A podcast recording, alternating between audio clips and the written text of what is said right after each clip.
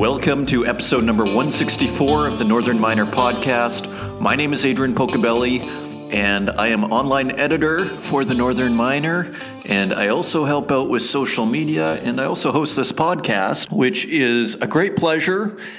And we have a very interesting episode for the tech people, and I assume these days that's everybody. And we are going to feature the discussion on automation and big data, the big panel discussion that we had at the Progressive Mine Forum at the MaRS Discovery District in October. This is part of our ongoing series that is profiling some of the speeches that were given. They've all been very good. I go to a lot of these events, and I think this is my favorite that I've heard yet. Every talk here has been a winner, and this one is no different. And it addresses building the digital mine of the future. That can mean so many things, as you'll see in this episode. And you're going to see how it's not as simple as it sounds. You hear this a lot in mining, and it's, you know, half true that it's one of the laggard sectors of the economy when it comes to adopting new technology. But what you're going to hear in this episode is more of that, but you're also going to, what I took away from it is it's really not as easy as it sounds. It's not simply a matter of we should just be putting more money into it and then it's going to all be better. It's actually quite complicated. You can lose a lot of money in these things. So I think what this discussion really shows is how it's complicated. Technology is complicated, and technology in mining, I mean, that's it's a, mining is a huge business, and there are many different facets to it. So it's not like you just start applying technology to it and everything works out. Every, like whether you're underground, I mean, the processing, I mean, there's the whole financial side, there's the whole how do you run your business, metrics. It's not as simple as it sounds. So you get a lot of insight in this panel. Uh, it features Louis-Pierre Campeau, who is the team lead for artificial intelligence at Newtrax Technologies, Stephen DeJong, C E O of Verify, Nadine Miller, independent director of Wesdome, who we heard from a few weeks ago. She was the one, is your mine being hacked? Back to the digital mine idea. Uh, Pavel Abdur-Rahman, partner and data scientist at I B M. Eddie Bilbro, business manager for automation and digitalization at Sandvik. And Walter Siggelkow, president of Hardline. So this is quite the heavy hitters in this industry. These are people who are placed in positions to know and to speak with authority on this subject. So that is our main feature. Also, we have some really interesting stories on the website. I'm going to touch on a few of them here. We have a new story by Jeffrey Christian, a new interview. Hopefully we're going to get him on the podcast sometime soon here. We're checking into that, but we got a year-end uh, outlook from Jeffrey Christian. Lynas is building a rare earths processing plant, and they have a plans for a second one. So real developments on that side of things. We see updates with Osisko Metals at its Pine Point property and even more. So that's all coming up. If you want to find us online, you can find us at northern miner dot com. You can also find us on Twitter at Northern Miner. You can find us on Instagram at The Northern Miner, and you'll see there we just posted our front page for the week. So that's always a fun place to go and check that. And also you can find us on Facebook, YouTube, and LinkedIn. And before we jump into the news stories, let's just go to our Mining Minute with Nevada Copper's Chief Commercial Officer, Mark Wall. And we'd like to just thank Nevada Copper uh, for sponsoring us in this episode, last episode, and the next two episodes. They're very generous sponsors, and they have a very interesting project in Nevada, and it has all to do with copper. So let's dig a little deeper here with Mark Wall. So, Mark, thank you for joining us again. And could you go more in depth about Nevada Copper and its projects in Nevada? What are the broader prospects for Nevada Copper? For sure, Adrian. As we've just discussed, it's exciting that the underground project is imminently in production. thirteen and a half year mine life with a significant inferred resource that will expand and extend that mine life. About two miles away, we have a very large open pit project. This project is around twenty years of mine life and, again, is expandable. It's open to the north, the west, and at depth. It's a very large seventy thousand tonne per day project, and we're completing the final feasibility study on that project. We also have an exciting land package to our east, about three miles away, called the Teddy Boy Prospect, and we are conducting some very exciting exploration in that area. So what we have, Adrian, is a very long life property situated in Nevada. That sounds very interesting. And so by long life, what does that mean? Well, we have thirteen and a half years of the underground with a significant inferred resource. So reasonably, that could, that will be significantly longer than that. Then we'll start the open pit, which is at twenty years with significant expansion capability. And then we have this whole other land package to the east that's very exciting to us. So I predict that we will be in Nevada and in Yarrington on this project for many, many years. Okay, excellent. Thank you, Mark. And we will catch you next week on the following installment. So turning to the website here, we're going to start with Jeffrey Christian's outlook for twenty twenty and thoughts on twenty nineteen. This interview was done by acting editor-in-chief Trish Sewell. I believe she's going to try and get a audio interview with Jeffrey uh, this week. We shall see. Fingers crossed on that one. What Jeffrey Christian says is quite eye-opening. I mean, there's I'm not going to read everything here. I mean, he talks about how the U S China trade war is a bit of a red herring for investors. He thinks that investors are way too focused on this, and that ultimately he thinks it doesn't really matter as much as people are giving it credit for. And again, you can read more in detail on northern miner dot com. This is something else I found particularly interesting. This is a quote: "Even though the economy is puttering along and central banks are being accommodative, you could have problems in the lending and debt markets because of changes in the mechanics of banking. Obviously, central banks are extremely worried about that, but they know that they have to find a replacement for LIBOR. So the risk of something happening that might upset the apple cart in terms of mechanical changes is probably greater than what some of the people outside the banking sector realize." So again, this sort of plumbing, as people are calling it, of the financial markets continues waving a little red flag. I mean, it's it seems so arcane to those outside of finance and banking, and this is like hardcore banking. So Jeffrey Christian seems to be pointing to some of this lending business that's going on, and overnight lending, and all these sort of issues in the markets, and he's sort of just highlighting that as a potential area for concern. He also talks about palladium. Again, this is a pretty long article. It's twenty-four hundred words. So I'm just picking a few highlights for you guys, but there's quite a bit to chew on. So I highly recommend you check it out. You know, we love the palladium price. It's just a, a weekly source of drama for your host here. Christian talks about palladium. So let's see what he says. "This morning, the palladium price is more than double the platinum price, and that's going to be the case for a long time. You're starting to find investors that want to believe platinum prices will rise, but the reality is that they really struggle around the nine hundred dollars per ounce mark. We don't think it will rise dramatically over the next year or several years, because part of the bearishness about platinum is that diesel is going away and internal combustion engines are going away much more rapidly than they really are." And then he continues on the E V, electric vehicle market. "If you look at the auto industry and what they expect of growth in the electric vehicle market, and compare it to what the metal industry and others are saying, the auto industry is much more cautious about the growth rate and market share taking of E Vs because they say there's not enough electricity. The grids can't support the distribution of the electricity that's needed, and the infrastructure that's required to build the components and controllers isn't there."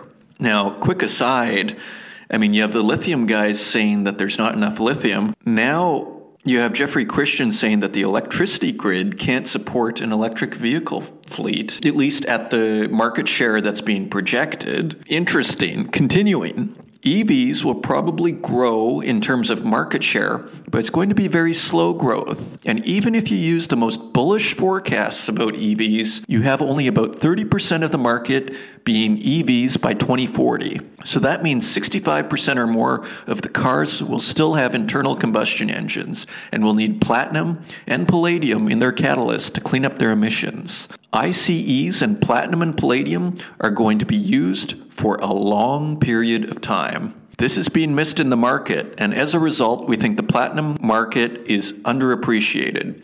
We see platinum prices struggling towards one thousand dollars per ounce and palladium pretty much plateauing around one thousand eight hundred dollars to one thousand nine hundred dollars per ounce. So that is Jeffrey Christian on twenty nineteen and twenty twenty. Go check out the full article. It's just full of insight. So a great interview with Jeffrey Christian. Also, we have a fascinating story on a developments in the rare earth market, which keep sort of popping their heads up. It's this interesting kind of counter-narrative to the whole China U S trade spat or trade war or whatever you want to call it. The rare earth, kind of one of those stories that are kind of easy in some respects to ignore because they're just rare earths.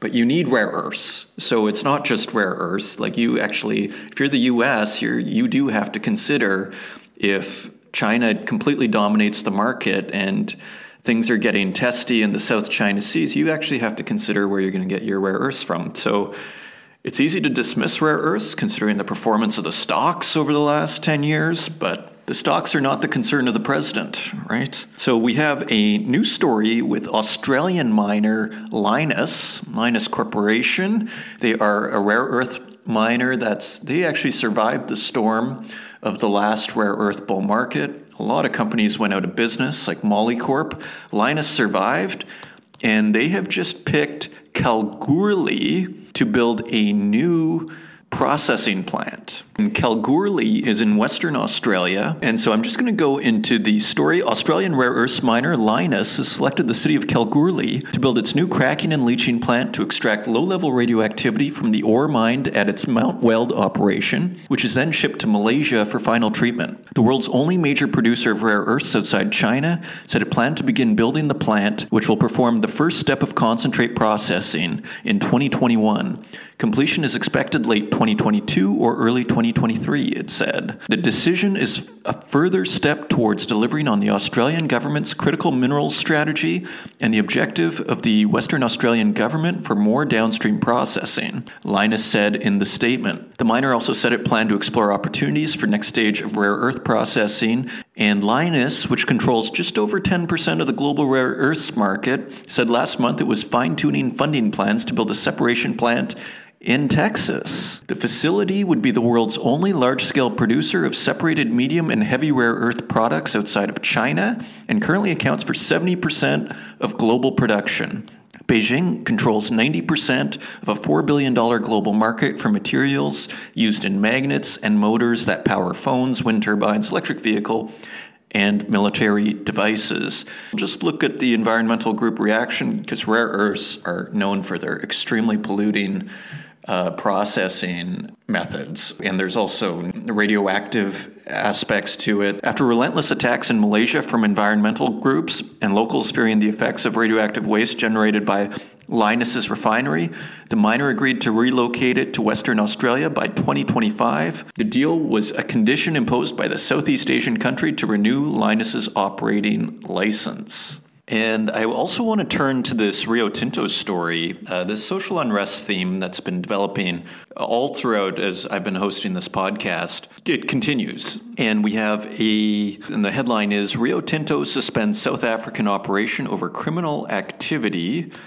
And I'm going to go right into it here. Increasing violence in communities around its Richards Bay Minerals Complex in South Africa has forced Rio Tinto to curtail all mining operations there, the Anglo-Australian miner says. The company reported, quote, an escalation of criminal activity toward the unit's employees and said one person had been shot and seriously injured.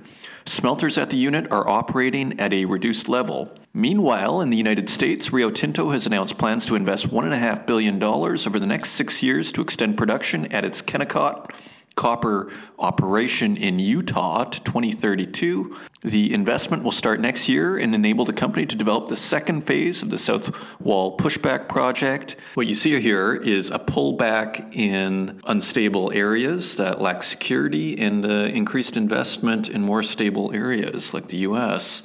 And here's a quote from Rio Tinto C E O John Sebastian Jacques, who told Reuters, quote, "We like copper. We like the U S. If we had not taken this decision, our position in the U S market would be shrinking." So maybe we don't want to read too much into the correlation.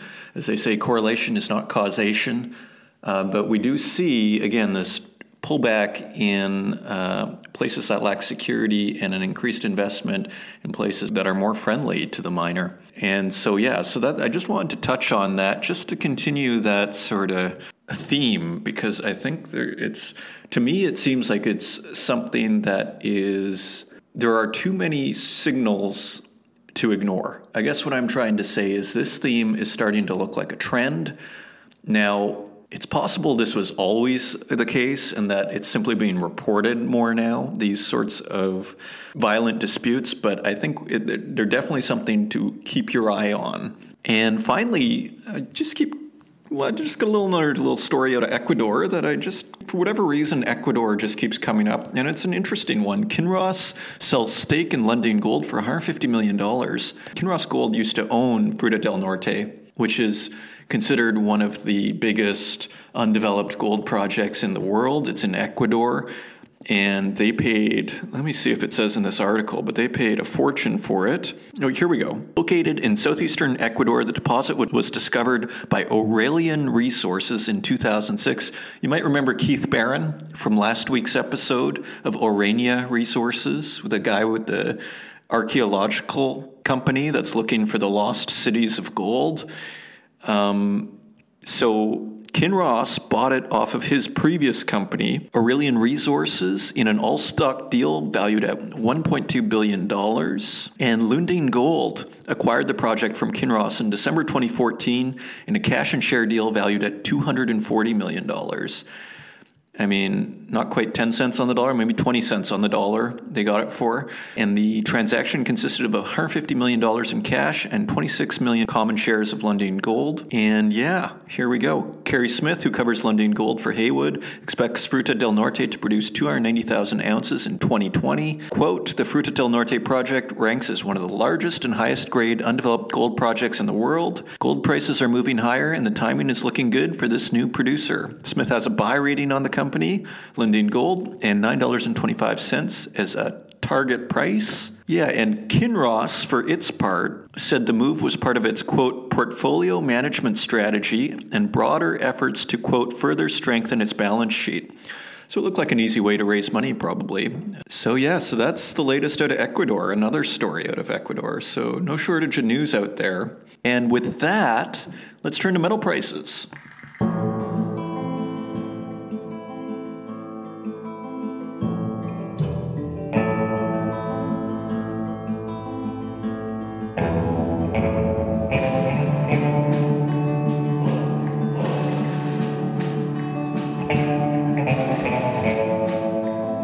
Turning to metal prices, we'd like to once again thank our friends at infomine dot com who provide us with these metal prices. And if you'd like to see them for yourself, just do a search on Infomine and metal prices into Google, and it is the first result you will see. And on December tenth, we have gold at one thousand four hundred sixty-six dollars per ounce. We have silver at sixteen dollars and sixty-six cents per ounce. Platinum is at nine hundred five dollars and eight cents per ounce. And you might remember Jeffrey Christian saying that he expects platinum to struggle up to one thousand dollars per ounce. And palladium is once again higher. It's at one thousand eight hundred ninety dollars and sixty-four cents. And that is thirty-one dollars higher than last week and ninety-eight dollars higher than two weeks ago. Now, again, if we go back to Jeffrey Christian's outlook, he sees palladium sort of topping out at eighteen hundred to nineteen hundred. So it would mean it would have to stop more or less here or a little bit higher. So let's see what happens. It seems to be showing no signs of slowing down, but one imagine it has to stop somewhere. So palladium, one thousand eight hundred ninety dollars and sixty-four cents. And on December sixth, copper is at two dollars and sixty-six cents per pound. Aluminum is at seventy-nine cents per pound. Lead is at eighty-five cents per pound, which is three cents lower than last week. Nickel is at six dollars and nine cents, which is fifteen cents lower than last week. So it's starting to taper down over the last, I mean, it was six weeks ago, seven weeks ago, it was at seven dollars and sixty-six cents, and it's slowly dropped on each of our shows until this week. It's at six dollars and nine cents, so nickel has definitely relaxed. Tin is at seven dollars and sixty-five cents. That is twenty-three cents higher than last week and about the same price as two months ago. We have a new cobalt price at fifteen dollars and eighty-eight cents, so that's below our previous quote of sixteen dollars and ten cents. And zinc is at one dollar and two cents, and that is three cents lower than last week. Again, with zinc, it's actually the lowest it's been since I came onto this podcast. So zinc had a nice run up to one dollar and fifteen cents in our quotes, and now it's back to one dollar and two cents. So those are your metal prices. And coming up, we have the automation and big data panel discussion at the Progressive Mine Forum. How do you build the digital mine of the future? What does it look like? What's involved? Here you have six experts from different areas. And Alisha Hiyate, the editor of the Canadian Mining Journal, is the moderator. She also edits Diamonds in Canada. You might remember her from that story we were talking about, I think it was last episode on diamonds, maybe it was the episode before.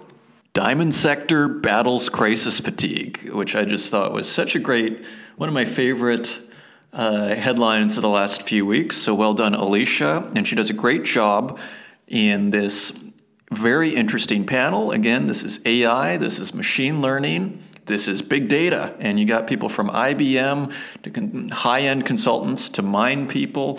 I, I, Alisha introduces everybody, so I'm not going to do it twice for you. I hope you enjoy the talk, and I'll see you on the other side.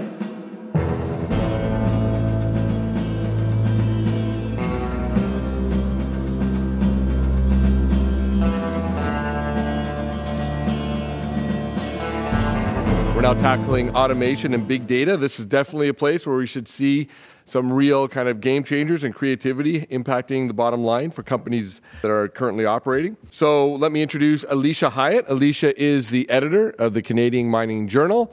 She joined the Northern Miner Group around the same time I did, back in two thousand five. She's done an amazing job bringing top-notch content to Canadian Mining Journal, and we're uh, honored to have her here to lead this discussion. Please, Alisha. Okay, so I will start introducing the panel. Closest to me is Louis-Pierre Campeau. He is team lead of artificial intelligence at Newtrax Technologies. Newtrax specializes in integrating I O T and A I technologies into underground mining operations. And just a note, it was recently acquired by Sandvik. Stephen DeJong, right next to him, is C E O of Verify, a technology startup that's modernizing the way mining companies communicate information using virtual reality and other presentation tools. Steve was also C E O of Integra Gold, familiar to everyone here, I'm sure, and is currently chairman of Integra Resources. Nadine Miller is a geotechnical engineer and an independent director for Wesdome Gold Mines. Nadine is also a strategic advisor at Oz Ventures, a venture capital firm that invests in cybersecurity intelligence and physical security A I technologies. Pavel Abdur-Rahman is a partner and head of I B M Services, data science consulting practice in Canada. He and his team have worked on digital transformation solutions to drive revenue growth and reduce costs in many industries, including natural resources. Edward Bilborough is business line manager for automation and digitalization at Sandvik Mining and Rock Technology. Eddie works with customers to implement digital and autonomous solutions to enhance the performance of their operations. And at the end, Walter Siggelkow is the president and founder of Hardline Solutions, based in Sudbury. Since Hardline's inception in nineteen ninety-six, it's grown into a leader in automation, teleoperation, and remote control technology in mining. And just a note of thanks uh, to Sandvik, which is a diamond sponsor of the Progressive Mine Forum, and to Hardline, which is a gold sponsor. We have a, a big job today to discuss both automation and big data in one panel. Last year, it was two separate panels. So we'll we'll do our best.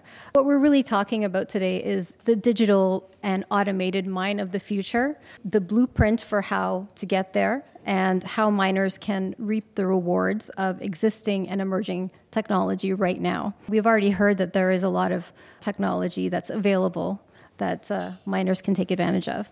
So let's start with the automation side. Automation is not new to the industry. Eddie, can you give us some idea of the existing level of automation in, in underground mining and some of the drivers towards automation? Sure. The technology itself is not necessarily new. I mean, there's been various levels of operating equipment either remotely or with automation for going on the best part of, you know, fifteen years now.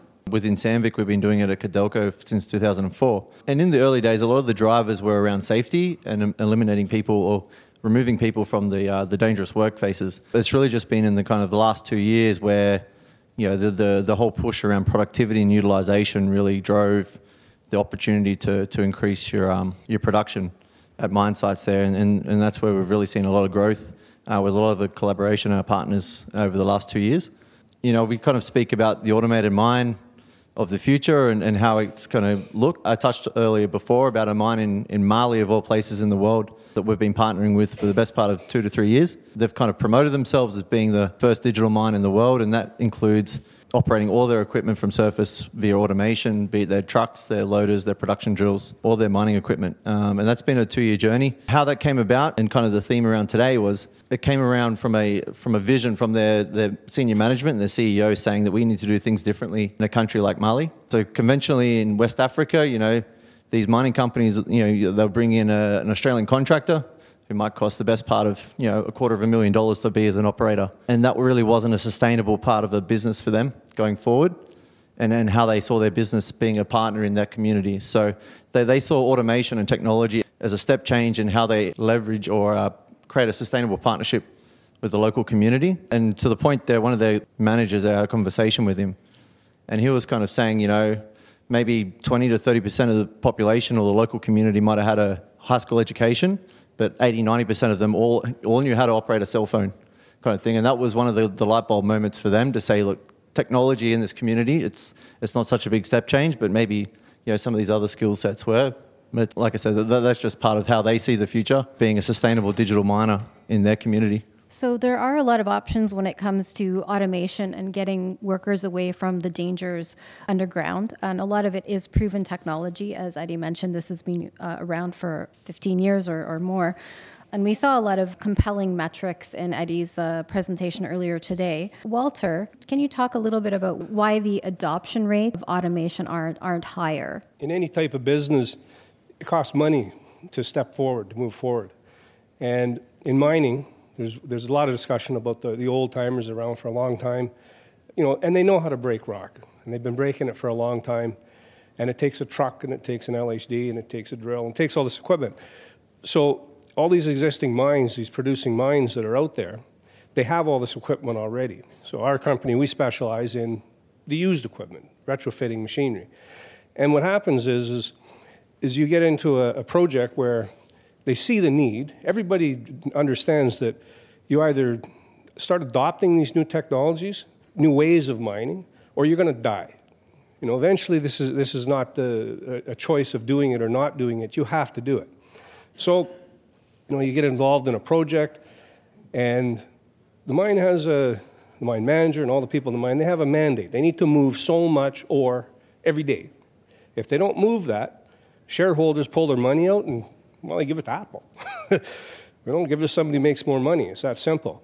So what happens is, is in these projects where you're retrofitting machines and you're trying to introduce new technologies, and it comes down to we move ore or we give you a machine to work with, they don't give us the machine. So you end up on site for a long time, projects drag, and it takes a lot of willpower to just force, you know, these projects through. Now, that sounded really negative. We have done over three thousand projects in the twenty-four years or so since we've been in business. So, you know, it, it, we do it successfully. But you know, you have to have the people on site. So the real answer to everything is is you, the, the the players, and it's all people at the end of the day. If those people are not on board one hundred percent with taking this major change, and it's kind of not a step change, it's a major change from sending everybody underground to sending technicians underground to fix a machine and running it from surface, you have to have everybody online to actually make those projects go through. I agree, it's only the last couple of years where we've actually seen the adoption rate actually start to change now. We're going to talk a little bit more about that uh, people aspect a little bit later on.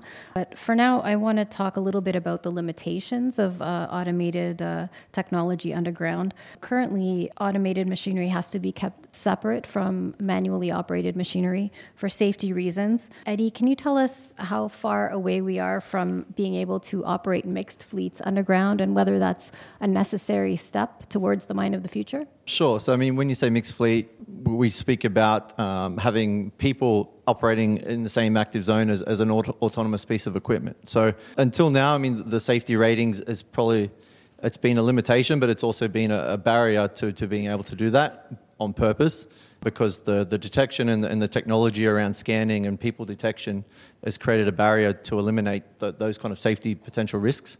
So it's, it's social as much as the technology side of things as well. I mean, the perception is that, you know, there's somebody operating equipment, you know, potentially, you know, take Musselwhite, for example, there where you're operating equipment from Thunder Bay. I mean, I, I know I'd be pretty scared if I was in that same stope as somebody from Thunder Bay operating a thousand kilometres away. So, I, I mean, the technology is coming and it's definitely in development as we speak, but it's definitely, you know, we're talking in the years kind of thing before you get into that collision avoidance um, detection and, and that having that level of safety that, that matches people's. Mm-hmm. Um, you know, a surety that they be operating and coming home safe every day. Um, but but in saying that, though, I mean, the other opportunity with, if, if that becomes a parameter or, or a barrier to entry, then you can start looking at changing your mine plan. So all of a sudden you have a two days, two shifts a day, you have a manual shift in the day, and then you have an automated shift during the evenings. And those are the kind of concepts that, you know, with those limitations may come create opportunities as well. So th- there's there's several ways to look at it, and, and not just this, okay, it is a limitation, but does that drive innovation around a conventional mindset of you, or you have to have manual people down there twenty-four seven? Is that a, is that a necessary evil? Communications networks uh, play a big part in enabling both automation and big data applications in underground mines. Does anyone have a perspective on uh, uh, how L T E and five G technology is going to change mining, or is it already changing mining? Walter? Back in, in the early two thousands, arguably we, we may have been, this is before Wi-Fi was even a word, it didn't even exist.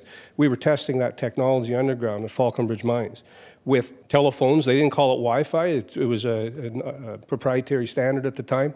We were testing this. We proved it. It worked. Ventilation on demand, vehicle tracking. This is early two thousands.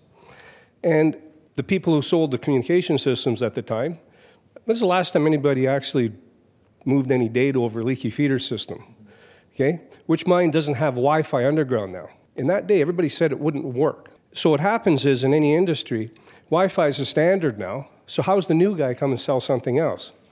Well, I start talking four G and five G and five L, and in ten years, it'll be something else. There's always a new technology. So speaking from experience, and I'm sure you could agree with this one, as suppliers in this industry, they all work. We just have to work with them, that's all. So, you know, it's it's there, it's going to work. Is it the best for every situation? No. But people don't understand that when it comes to cellular networks, and, and I'm going technical on this one here, but cellular and, and Wi-Fi, the cell networks back putting Wi-Fi into restaurants and Tim Hortons and McDonald's to get the bandwidth back for their cellular networks. So it's not one or the other, it's both. It depends on the circumstances. Not one's better or one's worse, it's both. I want to introduce the uh, big data side of the conversation a little bit more formally. Maybe Pavel can talk to some of the, what are, what are some of the applications and capabilities of, of big data in mining right now? How is it being used? Well, thank you for having me back. Um, You know, I, I did want to start with an analogy, just, just for perhaps in this room, because in the industry, it seems we kind of reframe frame the problem wrong when we talk about big data. Uh, big data to analytics or A I is no different than fuel to a machine. We don't talk about what are we going to do with all this fuel. right? We talk about a way we have to move uh, certain things, we have to be more efficient. We talk about outcome. And I think with big data, that's the shift. I think I was here two years ago, probably, that at least from our experiences, we're seeing definitely globally, but certainly with all the mining companies in Canada, the shift towards a value schedule. And, you know, there's been all kind of public announcement of value schedule. Teck Resources made public announcement of amount of value to be created um, in two thousand nineteen with their digital investments. Suncor has announced uh, their value scheduled.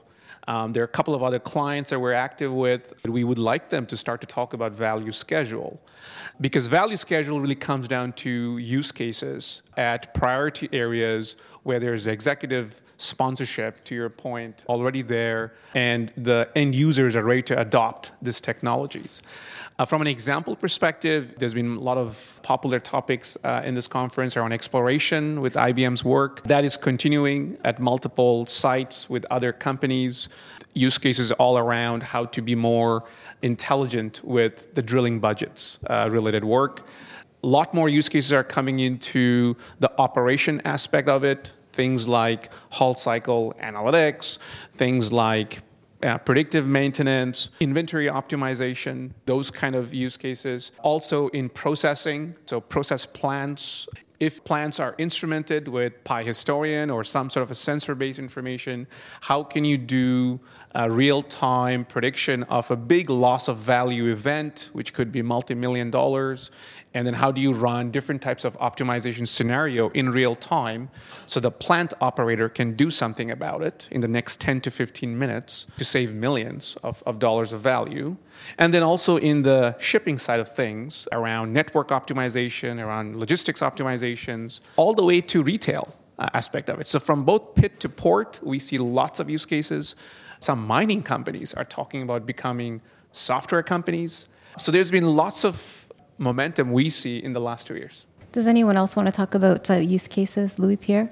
Sure. I mean, uh, I think in, in underground uh, in particular, we're seeing a lot of these uh, event detection, so production event detections that are based on that. And uh, I, th- I think globally, at least in the underground part, uh, we're seeing more of the here and now kind of applications of data science. You know, it's it's not necessarily predictive uh, or uh, predictions about what's going to happen. It's more where are we and the ability to really collect data and know, you know, like what was the actual production? When did my truck start this morning? Why did it start at, I don't know, two hours later than the beginning of the shift? And so I, th- I think the global trend right now is like, where are we? And then probably in the future, we're going to see more of the, like, where are we going with that? So miners already have a, a lot of data right now. I'm just wondering how they can make better use of it. Um, Steve, you had a lot of success with Integra Gold by making your data available and getting outside parties to assist in your exploration targeting through the Integra Gold Challenge. I'm just wondering what advice you would have for, for other companies in making use of their data. So in two thousand fourteen, we, we made an acquisition. Uh, we bought a processing facility out of bankruptcy, and it came with this big data set. And we didn't know what to do with it, so we took a page out of Rob McEwen's book for fifteen years earlier, had done the, uh, the Gold Corp Challenge.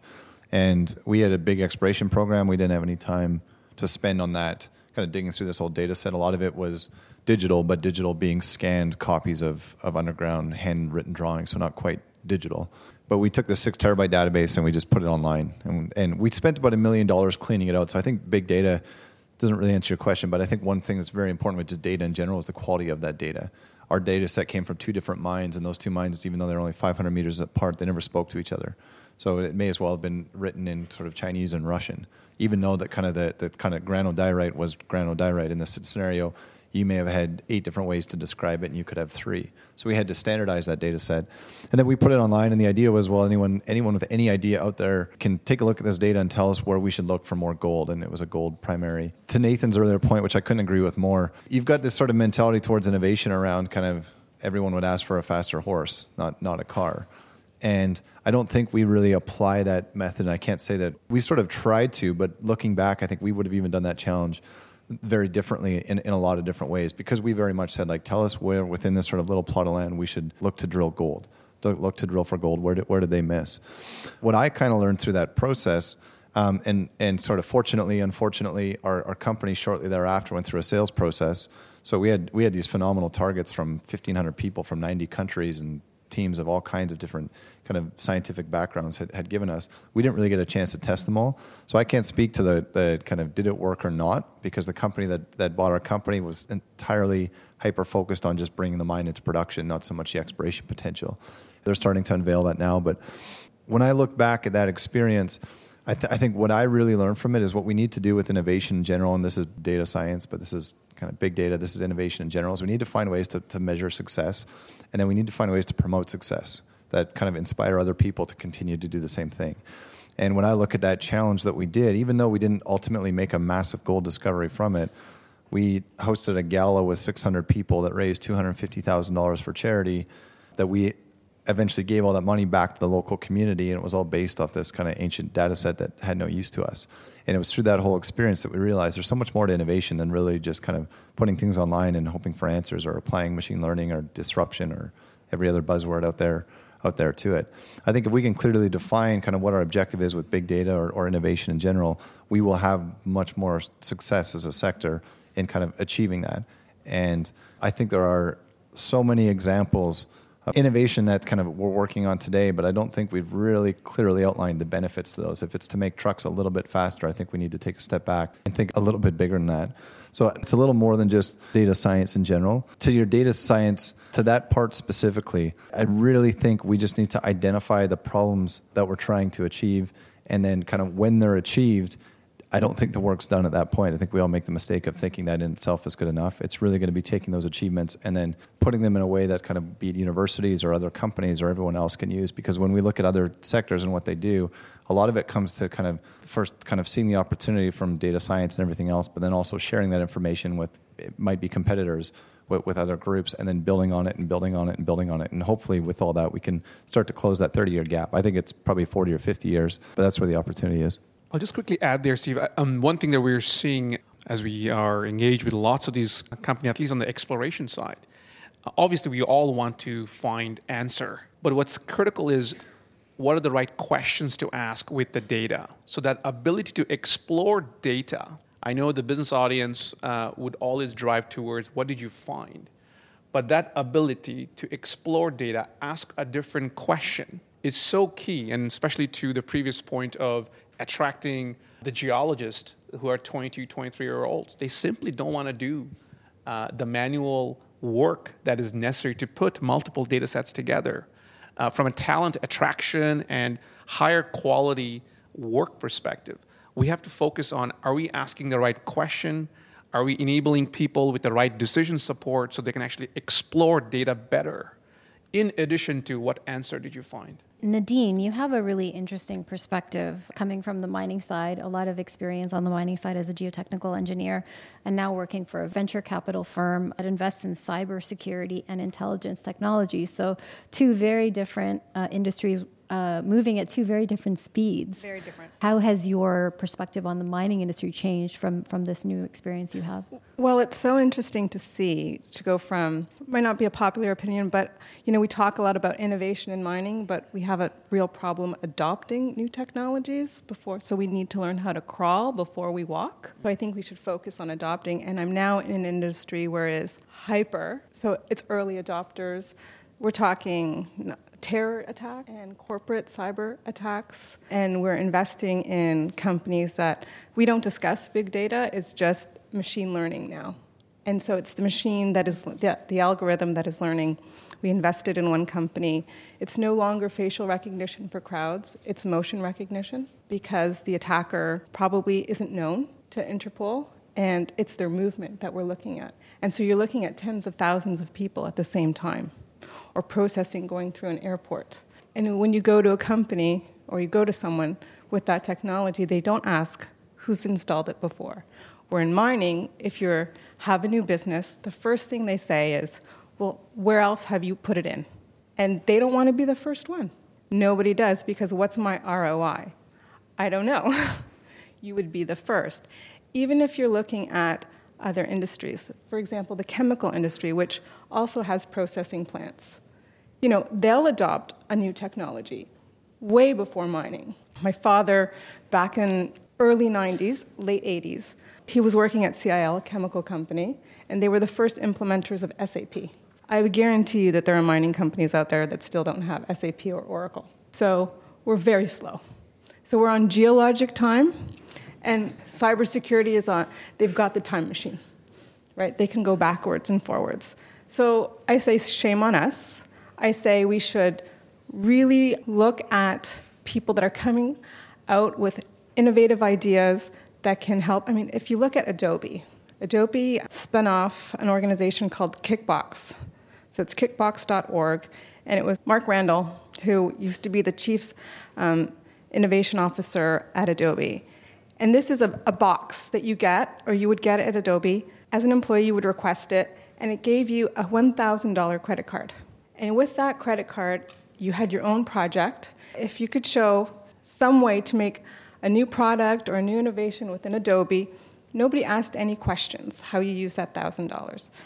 What Mark said when I met him eighteen months ago in Palo Alto is he said from that red box, they have seventeen products that were now coming out of Adobe. That kickbox dot org, if you look at it, it's been highlighted in the Times all over the place. Why don't we do that in our companies? Why don't we say to all of our engineers, you know, maybe you've got a good idea to help improve underground systems. We don't celebrate ideas, we kind of push them down. So I say we need to change our culture. Even before you, you get to innovating new ideas, there are off-the-shelf technologies that are available in other from other industries. Can yeah. you tell us a few ideas? Yeah, so one of um, so it's uh, it's a company called Siga O T. Uh, it's based in Israel, and it's a cybersecurity company, but it goes into process plants, like the New York Power Authority is putting it in. And because they're using an algorithm that is machine learning, it's actually coming back and telling their clients how to improve their plants. So when I heard about this investment, I said to my boss, I said, this would be great for mining. Because what it does, it, they call it prescriptive maintenance. So this algorithm will tell you before you know what's going on in your process plant that you need to fix something.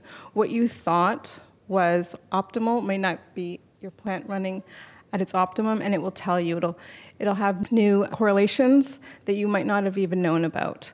I went to Israel uh, to a plant, a chemical plant in Beersheba, and I got to see firsthand the system in use. And I didn't understand what they were saying in Hebrew, but I certainly understood the engineers and their mannerisms because they had just had a failure, and this technology was telling them that what they thought had caused the failure hadn't. And so that saves you time, too. So, um, so I'll just say, um, I think you're talking about set point optimization at plants. Yeah, so this technology, um, it's not at the P L C level, which is level zero on the Purdue scale. It monitors the electrical signals. Okay. So okay. It's at level zero. They are the only company that we're aware of in the world that monitors the electrical signals in your plant. They have four U S patents, which is their barrier to entry. And yeah, so the New York Power Authority, they're in a nuclear facility, they're in a few other facilities. So they have twenty-five installations. And then when you talk to somebody in mining, they're like, any mining? No. But in terms of, and it makes sense, uh, in terms of process optimization, we're seeing that across all of our clients, significant value, simply because uh, most of these organizations have P L Cs in place, which is basically, you know, predefined parameters of a system. But that system is optimized only based on that system. Now the discussion is system of systems optimization. One of our clients, Suncor, their base plant is as big as half of northern San Francisco. They have many, many plants. So you have all these mini plant managers who have been given parameters, how they were operating. But now that you have real-time feed from those processes, as well as scenario generation capability in real time, just like how uh, a schedule gets put together for an airport or any other sophisticated optimization techniques. There's a group called site-wide leads. They are the super plant managers, and they're overriding based on overall system performance, not just the individual siloed optimization. Because I think what we have done in the heavy industry, we have done very good vertical optimization in a small unit. Now it's a time to go actually horizontal at a higher level, so you're making better overall decision, not just a unit-level optimization decisions. Going back to the underground mine and uh, for, for some of the suppliers on the panel, your machines are covered with sensor, sensors. Um, are your clients making good use of this data, and how can they make better use of it? Louis-Pierre, why don't you start? Well, uh, it, it all depends on the clients, obviously, but uh, one way to make better use of this data, and this, I think, is a recurrent theme here, is to standardize the data. Because right now, there's a lot of data set coming in from different part of the mine that are optimized locally, as uh, Pavel said, and we're not taking into consideration the whole, the big pictures. And like, there's there's a reason why it's called big data and not siloed, independent, and data that doesn't talk to each other.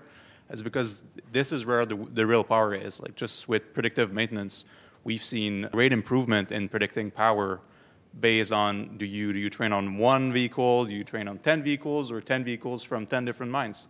Standardization in order to be able to uh, sort of put the data together is really uh, the way to go to make more out of this data. So how easy is that to do? Do they need a data scientist on, on staff? How how do they do that?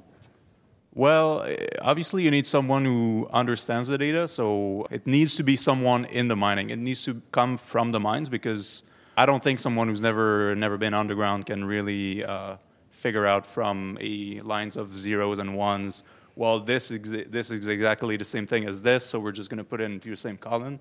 And so it needs, well, both invol- involvement from the miners or the maintenance guys, and also from someone who has the capability, uh, technology-wise, to uh, really do what, uh, say, the miners are actually describing, or what the maintenance manager would like to do with the data. Because in the end, like a, you know, an engine oil pressure from a Sandvik or a Caterpillar is an engine oil pressure. They might not be called the same way, but you know, there's a ground truth in there that uh, needs to be exploited. Eddie or Walter, do you want to weigh in? We're in a little different uh, situation. Is is we we do a lot of remote control and tele-remote control on machinery. Although we have access to some of the sensors, we don't collect that much data. The part that, that was always missing, and it's just recently in the last couple of years is getting any traction, is when you try to automate something, typically a human can do the job very well. We just, we're not very good at doing it repetitively. So one of the problems we ran into is we're in an industry that is governed and watched so closely, it was very hard to try and get any of them, any of our customers, we have a lot of them, that would actually allow us to record video. Because we have the data of what the machine's doing, but we don't have the video of what it's actually, why the guy did it. So for instance, we have about seventy installations of tele-remote controlled rock breakers in mines, underground, mostly in underground mines. I can see that the, you know, the boom moved to the left, but why did the guy go there to the left? Is it, is the rock bigger? Was there a crack in it? What did he see? Because we don't have the video. And it's actually just in the last, just this month actually, where we've actually got uh, permission from several of our customers to start recording the video and the data simultaneously. Now, the reason for that is really simple.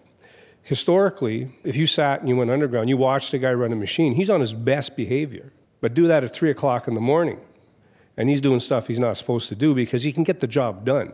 So maybe if his hammer's not working right, he'll take it and try and jam it through the, the grizzly and break the machinery. So they use it for punishment purposes. And that's kind of the agreement, is don't punish people for doing it. Let them do what they do. Watch why they do it, and then let's see if we can figure out how to do it better. And we can, this is from historical data. But it's kind of a different thing. It's not the machine. What we need to do is match the machine with what the person's actually doing and why he's doing it. Yeah, that's it's a really good point. And and um, I mean, what I see with data and how I mean how Sandvik is starting to see data is, you know, as an industry, we take anecdotes and we take, you know, the, the last person's mine design, and we take, you know, ten years ago. So what we get is a mine plan from the nineteen nineties that's got ten percent factor from the engineering group, and then the, the mining engineer doesn't believe it, so they put another ten percent factor on it. So it's all based on somebody's anecdotes from several generations in some cases. And what big data and data in real time and all this information allows you to do is make decisions and, and design mines in real time to technology that exists today. And I think that's really going to be a key enabler going forward in the next generation of mines, is stop looking at a, an ore body from a nineteen nineties perspective. Let's look at it from a twenty twenties perspective, and how can we make this the most optimized ore body? I mean, are we using a cutoff grade that's only five grams per ton because we're using a sixty dollars per ton cutoff grade or a mining cost? Well, hang on, we know with our operating costs in twenty twenty, these are much lower. well, we can do this and apply these technologies. And that's these data sets that also support those business decisions that can go all the way back up, up to the top of the, the business decision, and then that can filter back through the business as K P Is and business drivers going forward to monitor and control those costs. So it's, it's it creates a lot of opportunities, but, I mean, you go to some mines and, and mean they want the data, but then they don't have the underground network installed, so they've got to drive past one access point in the mine to gain the data that they may only get once a month or once a week, or they may not even have an I T person on site or a data scientist on site that can actually compute or um, you know, able to understand the data or understand the network to install it. So if we look at it, these technologies from a historical lens, there's a lot of limitations in how people approach it. It becomes self-fulfilling that the, the system or the technology doesn't get the value realization that it could. So let me add something there. Two data points for you. If you look at the most, as we look through all the industries, the social media and the big techs are probably the furthest ahead from a data internal resources point of view. They have thousands of people working on uh, machine learning models. An example would be, you know, uh, the ad that shows up on your Google screen. It's not a coincidence why that's there, right? Thousands of people are working on to make sure the right ad showing up to the right eyeballs. If you look at the middle of the pack, most of the banks, most banks in this city uh, have four to six hundred people working on data analytics type of use cases. And unfortunately, yeah, probably mining, and uh, I like that chart uh, somebody was showing before, mining and agribusiness. If you look at the left side of the spectrum, some of the big boys, they're starting to have in total one hundred, one hundred fifty people as a total project team, internal, external resources. Some of those companies will start to have twenty, thirty, forty people internally that's focused on data analytics. Second data point I want to kind of share with you, I think we have to think about data scientists, data engineers in a different way. The future geologist, the future exploration uh, analyst, uh, the future uh, mechanics, they're all going to be data scientists. They're just going to be geologists first. Then they're going to know how to run Python codes and all sorts of things. So the world is moving in a space where everybody is going to be a data-savvy professional. Their first degree might be in geology or exploration, but they're certainly picking up with all the open-source technology and education that's available. Uh, in, in our consulting practice, we have two hundred fifty people. Bulk of those people started with different types of domains that has nothing to do with data analytics, mm-hmm. but they came from geophysics or physics, astrophysics, neuroscience, biology, and then picked up tools, and now they're applying that in a particular industry. So that's how I would think about how the evolution we see in these large and also mid-sized companies. We just have a minute left, so I just want to pick up on a point that Nadine made. I'm sure you've all seen examples of successful adoption of new technology and not so successful. What makes the difference? What what makes a company successful when they adopt new technology? Louis-Pierre, do you want to start? I think there's a big, big part of it that is planning, change management, mm-hmm. especially especially with uh, you know things that mark the imagination as like artificial intelligence. Everybody's heard of it. Everybody's sort of afraid of it, afraid of admitting it, maybe. But I think we have to be cautious in how pushy we are in with, with those technologies. We have to really plan long-term on how these technologies are going to be received, or else, well, we, we might you know see something like uh, in the presentation from this morning, having a backlash of uh, getting people uh, angry at the technology and uh, you know really not helping us making this step forward. Uh, Steve and Nadine. And then we'll leave it there. I think success is ultimately defined by kind of what are, what are we trying to achieve? Like, to the example of, are we trying to make trucks more efficient? Or are we trying to make mining cheaper? Or what is the ultimate objective? I, th- I think the ultimate objective is to kind of get ore out of the ground for the lowest amount of money as possible, and ideally with the least impo- amount of impact on the environment at the same time. In the future, we should be defining success based on pretty simple metrics, like kind of what kind of makes our business more profitable and more sustainable going forward. And Like I use the machine learning in art, in exploration as an example. What is the ultimate objective? Is it to kind of reduce your one hundred million dollars exploration budget by ten percent because now you're just drilling holes that the computer has told you there's no gold there, or, or whatever you're looking for?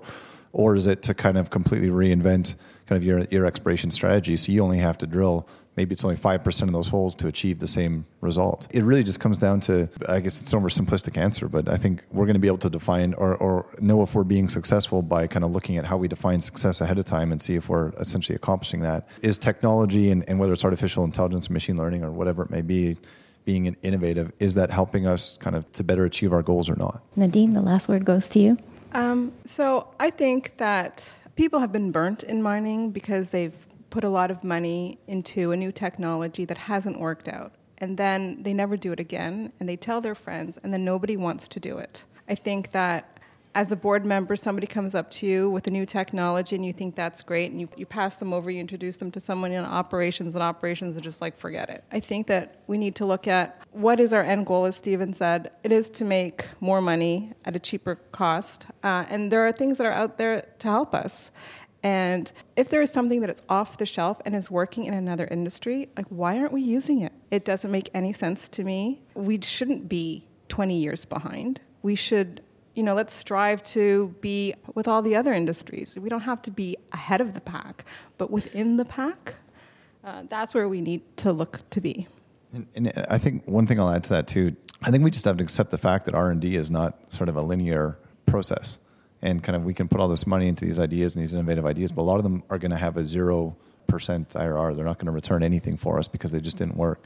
And we can grab off-the-shelf technologies or apply new technologies, but some of them just aren't going to work. That's just the way of life. But we just have to accept that reality. Otherwise, kind of we'll just become stagnant and keep doing what we're what we're doing. It's not like if we put ten million dollars into every individual company, if they put X amount into innovation and technology, they're going to get twelve million dollars back. Some are going to get zero and some are going to get two hundred million dollars back.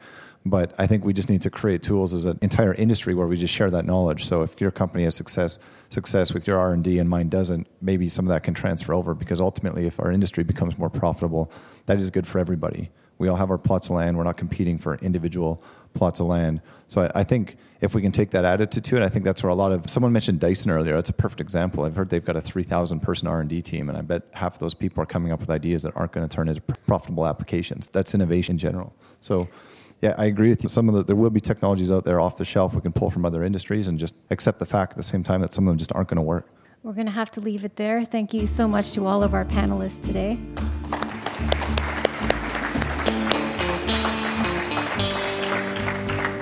And I hope you enjoyed that episode on big data and A I, the digital mine of the future. You really see how complicated the whole situation is. It's easy to criticize the mining industry, and the mining industry can do more, but you really see how there's a lot of subtleties to this issue. So I think this discussion really helped bring out a lot of really the complicated aspect of integrating technology into a mine. It's not simply a matter of increasing the budget. Okay, that's one component, but there is a lot to it. So thank you for joining me this episode. If you want to leave us a review in the Apple Podcast directory, we always appreciate that. Feel free to share it with your friends. We love, uh, you know, the fact that we have a lot of student listeners. Share it with your geology friends. And until next week, take care.